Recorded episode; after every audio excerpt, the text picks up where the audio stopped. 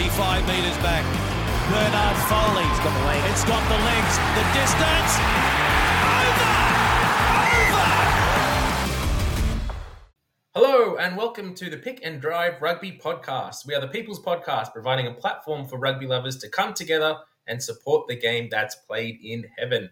I'm your host, Mitch. With me is Ando and Lachie. Fellas, it's good to be back for our second podcast of the week. This is our Waratahs preview for 2024, and uh, we have a big task on our hands. In the next half an hour, we have to convince Lachie why the Waratahs are going to win Super Rugby in 2024. Can we do it? Yeah, look, probably not, because um, I'm not even convinced myself that we can do it. But I'm convinced we're going to give it a damn good shot. And so, if you're looking for confidence, enthusiasm, and positivity, then that's what you're going to get. Maybe not ultimate victory, but hey, few and far between these days. And and Lachie, what are your thoughts? Uh, are you are you able to put on your your Waratahs hat for this one and get excited about why Darren Coleman is going to lead his team to victory this year? Yeah, so I had to scrounge around to the back of my cupboard to find the only light blue item of clothing I own. And it's with great disdain that I wear it. But I am excited. I think we should be excited about every Super Rugby team equally if they're Australian, especially if they're not the Highlanders. And I'm here with my Tahs hat on today. Fantastic. Well, so this is a call out for all of our fans listening via podcast. This is we we release both of these podcasts on YouTube and on uh, whatever po- podcast platform you're following. For this uh, preview specifically, and for our preview series for 2024, it might help you to go and check out our YouTube page to follow along because we do have some visual elements that will make it a little bit easier for you to see what we're talking about. But we will try as well for our podcast fans to try and speak as much as we can, paint as much pictures with our words as we can um, with what's on screen as well. So let's uh, let's just dive into it, fellas. And Ando, you want to take things over for us? Yeah, let's go. So the initial picture that we have right at the start has Ben Donaldson, Will Harris, and Mark Nawaqanitawase. A pretty auspicious photo considering that two thirds of them are no longer at the club and that Marky Mark has decided to head off to the Roosters, uh, kind of basically trading spots with Joseph Suaalii. And it just speaks to some of the change that is happening within the Waratahs. So, looking back on their 2023 season, they won six, lost eight, and placed sixth overall within this season. It was a pretty honestly, was a pretty poor performance throughout the season. Um, it's something that the Waratahs have not shied away from. Darren Coleman, in the interview that hopefully you've listened to already, that was released on Monday, is very upfront about the difficulties and the challenges they had in 2023. Now, key games. Personally, when I put this together, I identified two games as the key games for the Waratahs throughout the season, and they bookended their regular season. The first one was the round one performance against the Brumbies at Allianz Stadium, where they were trying to fill the stadium and kick things off on a good start. And then their final capitulation in round 14 to Moana Pacifica, sending off Michael Hooper, one of the best Waratahs in their club's history, with a loss to one of the weaker teams within the 2023 tournament. Lachie, how do you feel about me choosing those two matches as the key games? I, th- I think it's bang on, and they were both uh, a failure for the Waratahs in the sense of they completely failed the hype that was built up in advance. Mm. Uh, we've talked about round one, so I won't hype on it too much, but obviously, massive amounts of chat going in. Who is the self titled Aussie top dog? Heading into that, the Brumbies come to an alliance and they get the Chockies. Round 14, sending off arguably your greatest Waratah. Would have to say, given he is the skipper for one of their biggest titles and is a leader in that team, um, and falling to Moana and not even getting the bonus point at the end in front of it was a bit of a limp finish. So it wraps up a lot of that 2023 season. Um, yeah, but there were good performances. Um, I'll let you take them through, but there's enough light there to see if yep. we can shine away from the dark of 2023. Yeah, the second half of the season did have some good performances and good moments in it. But interestingly enough, after the round one loss to the Brumbies, there was a really good match against the Drua, 17 to 46, well, 46 to 17, I should say. And it was actually away as well. And so, Mitch, when we consider what has been written about the Tahs that they kind of capitulated in the first part of the season. This second round performance may well have been their best of the season. What, is, what does that do for that story of the Waratahs being poor at the start? Yeah, I think uh, Darren Coleman sort of touched on it in our interviews. And if you haven't listened to that yet, go back and do listen to that earlier in the pod feed. Um, he highlighted that you could argue that that first game he built up so much hype around coming to into that season and you know coming home into a new stadium and, and we were going to beat the Brumbies and build hype and get all the fans back in love with the Waratahs and rugby again. That didn't eventuate. Whether that loss ended up reflecting the first opening four or five weeks of Super Rugby for the Waratahs or not, he wasn't too sure whether he could. You could argue either way. Um, what whether that loss did ultimately end up affecting them and and becoming this mental thing, but the the highlight he did say was that they did go down to Super Round and they did put that convincing victory over Fiji Drua, who we did see throughout 2023 built into their season and had a pretty and got some pretty big scalps later on. So that's a pretty big performance for them. I would argue that their best performance, and Lachie will love this one, of 2023 wasn't necessarily just that uh, victory over the Drua in round two, but their victory against the Queensland Reds up in Townsville earlier uh, later in the year, 32-24 in that one. That was a pretty big performance from the Waratahs too. Their season at that point was on life support. They needed to get that win to remain in the top six. Uh, they were able to do that, and I think ultimately the Reds ended up finishing just below them um, at the end of the season. I'd have to agree with that one, Mitch. If I can jump in, um, I don't think you can sugarcoat that the Tahs had a bad start. They lost six of their first eight and you know, regardless of how you know DC wanted to put that, it's not a great way to start your season. And they were as low as eleventh at one point.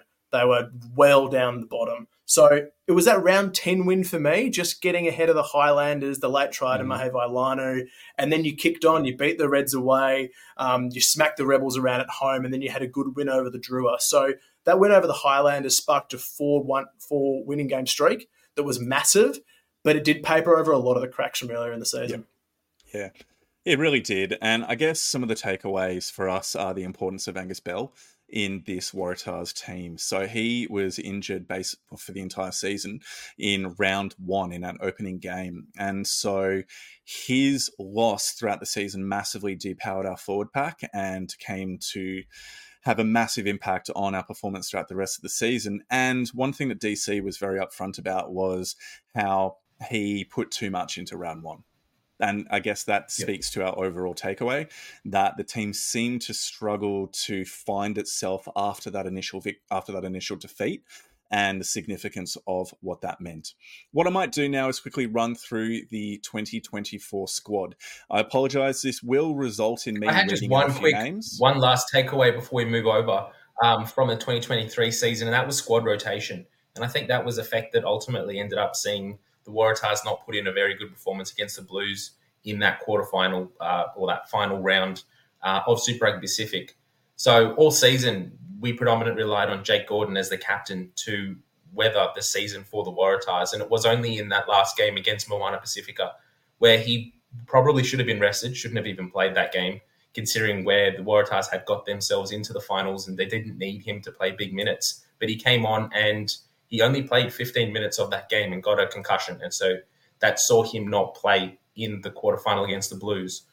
Uh, the the what, the problem with that was that since he had played so many big minutes throughout the season, our next two scrum halves in line, uh, Jack uh, Teddy Wilson and Harrison Goddard, had between them about 40 minutes of Super Rugby experience. And when you're going up against a team like the Blues in a playoff do or die game, at, in Auckland, away from home, seeing off Michael Hooper as um, a, a stalwart of the club. His last performance for the Waratahs, they weren't able to get anything together in terms of attack, and so they got really, really um, outdone in that in that performance as well. So hopefully, moving forward into 2024, that's a, a key element that, he, uh, that Darren Coleman might be a little bit more aware of of squad rotation, getting some experience into some of the younger guys, uh, particularly when it's not forced. The, the 2024 will be with the uh, Wallaby squad rotation that we saw in 2023. So moving into that 2024 squad, Lachie, I'll get you to do the backs. I'll read out the forwards. Uh, so starting off with the props: Angus Bell, Archer Holz, Daniel Botha, Harry Johnson Holmes, Hayden Thompson Stringer, Tom Lambert, and Tom Ross. So the big inclusions there are Hayden Thompson Stringer over from the UK and Tom Ross from down at the Brumbies. Hookers, Dave Porecki, Mahe Vailanu, and Theo Fourie. Theo Fourie having got two or three caps ish at the Rebels coming up there from well, from their last season. Locks, Hugh Sinclair, Jed Holloway, Miles Amatosero, and Fergus Lee Warner. Now, Locks, Miles Amatosero is probably the biggest inclusion there coming in from France. He's a highly rated young gun. We did get to see him in person uh, when we were down there for the DC interview. He's a big boy. Uh, probably hasn't filled out as much as some of the other locks that you'll see going around, but it's no surprise when he, you're as young as he is. But he's a tall and in, in, tall specimen of a human being and very keen to see him jump up high and pilfer those balls which sounds really weird when I say it like that. But moving on, back row, you have Charlie Gamble, Ned Hannigan, Lachie Swinton, Langi Gleeson, Ned Slacksmith has come over from the Force despite being a um, Sydney boy through and through, and then Mesu Kunavula, who is essentially one of those Fijian players that can play anywhere from four to eight. So, Lachie, why don't we quickly jump into? Actually, why don't we just stay here just for a moment? Um, Lachie, give us a comment on any element of the forward pack that you'd like to. Mitch, I'll throw to you before we move into the backs. Yeah, I'm fascinated with the front row for the Waratahs this year. Uh, Hayden Thompson String is a bit of a wild card for me. 2014 Junior World Cup winner with England, played with Maro Itoje. He's played at Saracens and La Rochelle, which are two fantastic European clubs with a strong culture. So, really interested to see how he goes. He's another loose head option, um, from what I understand. But for me, the biggest inclusion is that of Tom Ross. Having mm. an out and out tight head that can hold down a side in your team is huge. He was stuck behind uh, AAA down at the Brumbies in the pecking order uh, one Mr. Alan Alaalatoa. And now that Tom Ross gets a chance, he can probably cement himself um, in that real contest with Harry Johnson Holmes, who is the premier tight head uh, at the Tahs. And that's a huge in for them to have someone else that can shore it up. Um, outside of that, fascinated by the inclusion of Ned Smith and Mesu mm. Kunavula, two more versatile lock um, back rowers that fit into that very Waratah mold of lock back rowers at the moment. Mitch, what do you got? Yeah, I think sort of shadowing what you said there, Lachie, the locks is another area that we saw in 2023, 2022, 2020, all the way through for the Waratahs has been an area of lack of depth. And we look at the squad again in 2024 and Hugh Sinclair, Jed Holloway, and Fergus Lee Warner. I mean, I don't think of those players as lock options, really. They're, they're hybrid back rows and they're not out and out locks. Miles Amato Tosero, who's come across from Europe is the only out and out lock that we have. Tall timber, able to be well, uh, able to do well the line out. We have seen Jed Holloway and uh, somewhat Ned Hannigan last year sort of shift into that second row and, and be that versatile option, but we don't really have the the talent and the caliber of some of the other Super Rugby teams at lock. So if we do take one or two injuries there, I think we will struggle. One thing I am looking forward to though is the props. We saw last year that with when Angus Bell did go down in, in round one, that not only threw out my super my fantasy team for the year, but also threw out our hopes at having a stable scrum with a lot of backup throughout the rest of the season for the Waratahs. And so bringing in Tom Ross and um, Hayden Thompson Stringer just goes just goes that little bit further of backing up Archer Holz and Daniel Botha, who are good up and coming Aussie props, but they're just not quite at that super level to be able to come up against the the Kiwi packs and really hold their own. So if we do have injuries to either Angus Bell or Harry Johnson Holmes, it's it's nice and refreshing to know that we have some uh, bit more experienced players to come in and and, and start uh, before we do have to go to those those development somewhat players of Holz and Botha. And Mitch, don't forget Tommy Lambert as well. He's an Aussie A prop now. He's been highly regarded for a while, and another really good option. Um, putting pressure on Belly, putting pressure on um, the other loosies around there. It's good depth at loose head. What I am concerned about is if HJH or Tom Ross goes down at tight head, then we're looking a bit sparse. Yeah. Definitely. And my favorite part of what you just said is then we're looking a bit sparse. Well done, Lachie. And on that note, can you take us through into the backs? Thank you. With great pleasure. Shades of 2014 in this, gentleman. Uh, scrum halves, we have Jack Grant, Jake Gordon, and Teddy Wilson. Fly halves, Jack Bowen, Tane Edmed, and Will Harrison. The centres, strong pairings there. We've got the Wallaby pairing of Lalakai Foketi and Isaiah Perese, Joey Walton. There's also Moses Tuipulotu. And the outside backs, some big names in there Dylan Pietsch, Harry Wilson, Mark Nawaqanitawase, Max Jorgensen, and Vuate Karawalevu. Coming across from Fiji Bati in the league. We'll start with you, Ando. What are a couple of areas of strength to begin with in this Waratah squad of backs? Oh, you, look, you just can't go past the centre combination of Izzy Perese and Lalakai Foketi. The two of them have been in a position, those positions for years. They know each other. Their game suits each other, and particularly, like I love Izzy Perese and what he offers, but I just feel like Lal has developed really well in the last kind of 18 months, and I'm keen to see him kick on. It'll be interesting to see where Joey Walton, with his return from injury, and Tuipulotu fits in as well.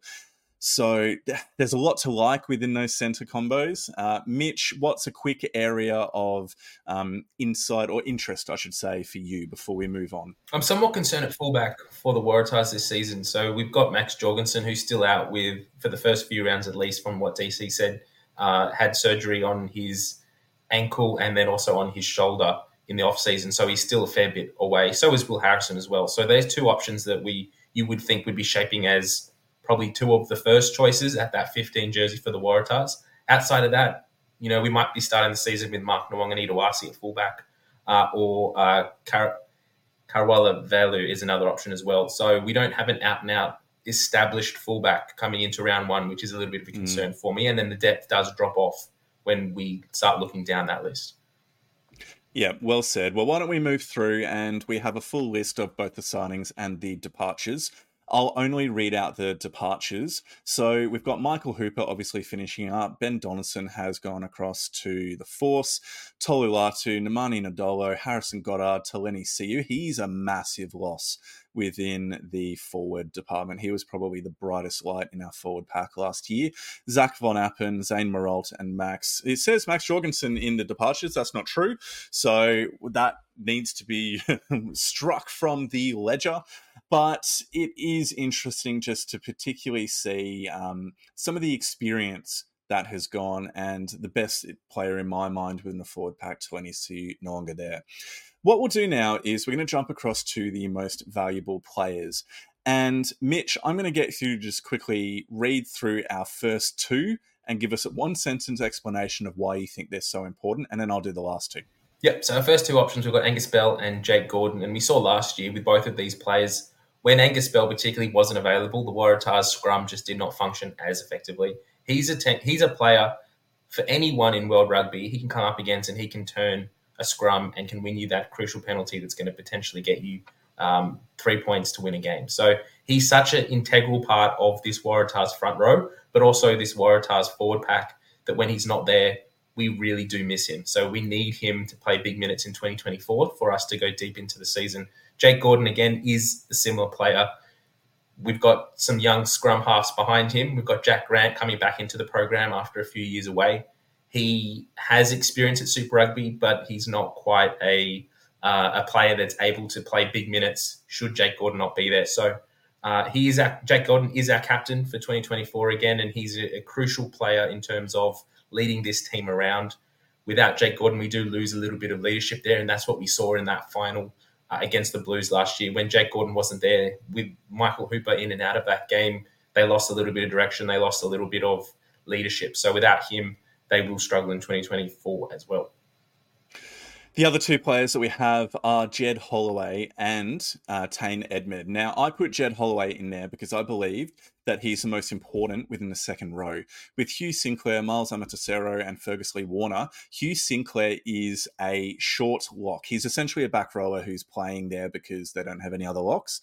And he puts his heart and soul into every single game. And I love what he does for the Tahs, but he's not going to be a game breaker the vast majority of the time. Miles Amatosero is young and somewhat well, he's obviously an inexperienced within the Waratahs setup. And Fergus Lee Warner is was an absolute gun for the Force, but hasn't been in Australian rugby for a few year, couple of years now, and technically isn't really a lock either. He's more of a six. And so, yet again, he's playing out of position. So, Jed, in my mind, is the most experienced player within that second row who needs to step up.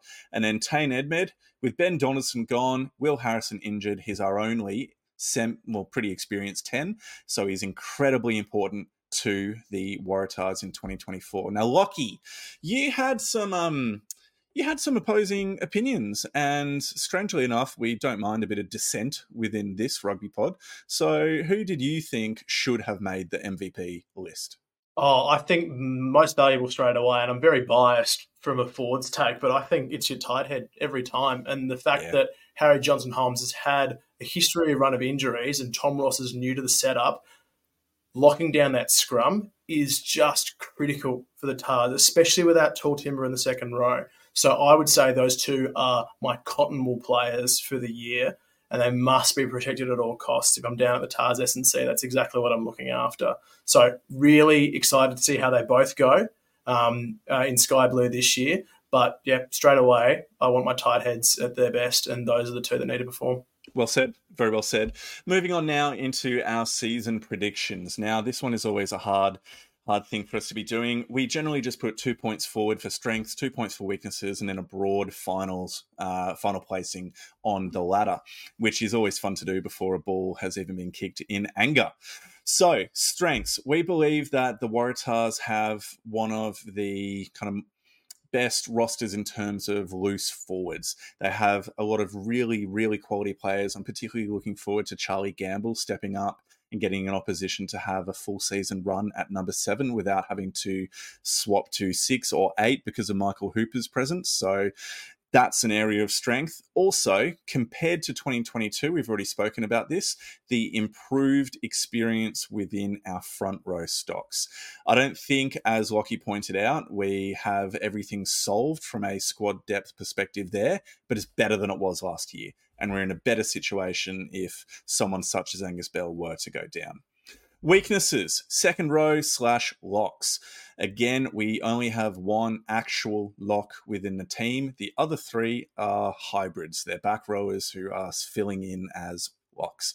And that's just a little bit concerning as always. And then, secondly, playmakers. Like we mentioned, Will Harrison is still injured and returning from injury, and Ben Donaldson is gone.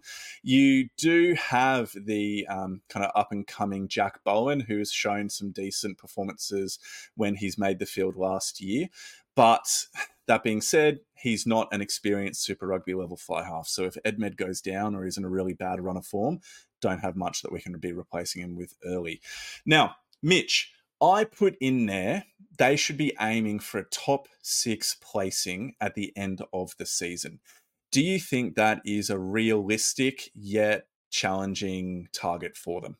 Oh, definitely. I think that's uh, what the Waratahs need to be, uh, what, what their focus for 2024 needs to be. And it's a bit two pronged at the moment. They need to make sure that they're playing good rugby and that they're winning games, but they also need to be doing so in a way that's going to bring the fans back from from where we've seen they're the first club that's officially gone across into RA um, under the new sort of centralization model because they were just not financially able to withstand or operate by themselves. So getting fans back is going to be a big uh, focus for them this season. If they can get, they need to win as many of more than well, they probably they need to win all their home games essentially. Mm. They do have some, particularly early in the season, they do have some big opposition coming to play at home. Um, but they also play some of those, like the Crusaders, they play down in uh, Super Round in, in Melbourne. So that's almost a, a, a win for them in a way. Uh, but if they can get more wins at home than losses, then that's what they should be focusing on. And that should ensure they get into the top six. Yep. It's a pretty challenging home run. If I just quickly run through uh, the home matches that they have, we're up against the Highlanders. Will be a first home game on Friday, 8th of March. Then you have the Blues straight afterwards. Uh, two weeks later, we're going to be playing the Rebels on the 29th of March. Then, 12th of April, we face the Crusaders at home. Then you have the Chiefs at home, then the Brumbies at home, and then the Reds at home. They are no, there are no easy teams there that we're playing at home. The weakest at this point, before a ball has been kicked in anger, you'd probably argue is the Highlanders or the Rebels. And so we've got some pretty strong teams coming up against us uh, with our home matches. But if we look into some of the positive elements, I personally have to say the 2024 jerseys are looking pretty darn good, in my opinion. So, one of the things we're going to be doing with each of our preseason uh, previews or 2024 previews is looking at the home and away jerseys for each team and basically giving it a tick or a cross. And for me, particularly the away jersey with the indigenous design in, um, embedded into it is a massive tick. Absolutely love it. Lachie, give me some thoughts on this. Give me some thoughts on where you think these jerseys fit within your hot or not scale of rating. Oh, they're both hot. There's no denying they're both hot. I'm a sucker for a collar. Uh, I would have mm. loved to see a blue traditional style collar on the Indigenous white jersey. Yep. But that's just me being picky because they are both good looking kits. I've got to quickly flick back to your season draw, though. I think you're crying a bit hard when you've only got one away game against New Zealand team for the entire regular season. but that's bygones, bygones, big bygones. I'm going to have my Reds point. Enjoy your trip to Wellington. Um, but yeah, look, those are two sharp kits. We're, we're excited to go through. I know that um, a couple of other clubs haven't released, but the fact that the Tahs dropped early, they've dropped a 150 year heritage kit, which is schmick. I think they're going to drive a lot of good sales. And I've seen the merch game from the Tahs this year mm-hmm. has been pretty strong. There's some good caps, there's some good kits going around. Impressed. Mitch, uh, we've been toying with some corduroy caps here at Pick and Drive, um, seeing what we can get going, but it's something that yep. the Tahs have done quite well something the Tahs have done quite well so far is upping their merch game. What are your thoughts on these jerseys and the overall merch approach from the Tahs this season? Yeah, fantastic. So buying into the 150 years heritage, 2024 is a big year for the New South Wales Waratahs. Not only is it 150 years that the organisation has been around, it's also 10 years since we won Super Rugby. So uh, mm. two big milestones within this one year. We've got this heritage jersey that has the collar. As Lachie said, any jersey with a collar looks fantastic. Uh, the away kit incorporating the Indigenous design into it. I think it's the first – if correct me if I'm wrong, but it's the first uh, regular season jersey, home or away, for a team to incorporate an Indigenous design into it. Uh, I know New Zealand doesn't has like the Chiefs have incorporated into their home design for a while, but from an Australian perspective, it's the first one outside of an Indigenous round jersey that features an Indigenous uh, design. The other point that it this design has been uh, created by Waratahs player Dylan Pietsch is also fantastic. So seeing that incorporated into the away kit. I just hope that they actually play in it more than we regularly see. I think last year we only saw the Waratahs in their away kit once against the Blues in that uh, quarterfinal. So if we can see them wear this, even Indigenous rounds, heritage rounds, whatever it is, if we can see this more often, that's that's a win in my books because it's just it's a great looking jersey. It's beautiful. Completely agree. Now, Lachie, one of the key things that the Tahs are releasing is a 2024 bucket hat. So, pretty sure you're going to get in amongst that. If you were to summarize your thoughts and feelings about the Tahs for 2024, Lachie, in kind of a short elevator pitch, what would your summary be? I think DC summarised it well at the end of last year for the collar final. He said the 2023 season, I quote, was shit.